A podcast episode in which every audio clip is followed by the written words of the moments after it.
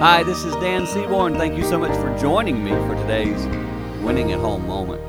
If you watch much news, if you're regularly consuming some things on television, you will see a lot of what I would call really intelligent people speaking.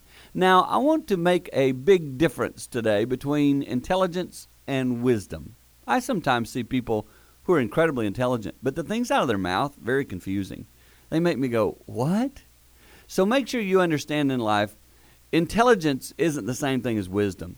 Wisdom is knowing how to live life, knowing how to guide your family, knowing how to help your children, knowing how to help your spouse. That's wisdom when you seek to help them in ways that mature them in life. Intelligence is just purely knowing things. Wisdom is the ability to put them together, practice them, move them forward, and enhance the lives of those around you. Live wise. It will help you win at home.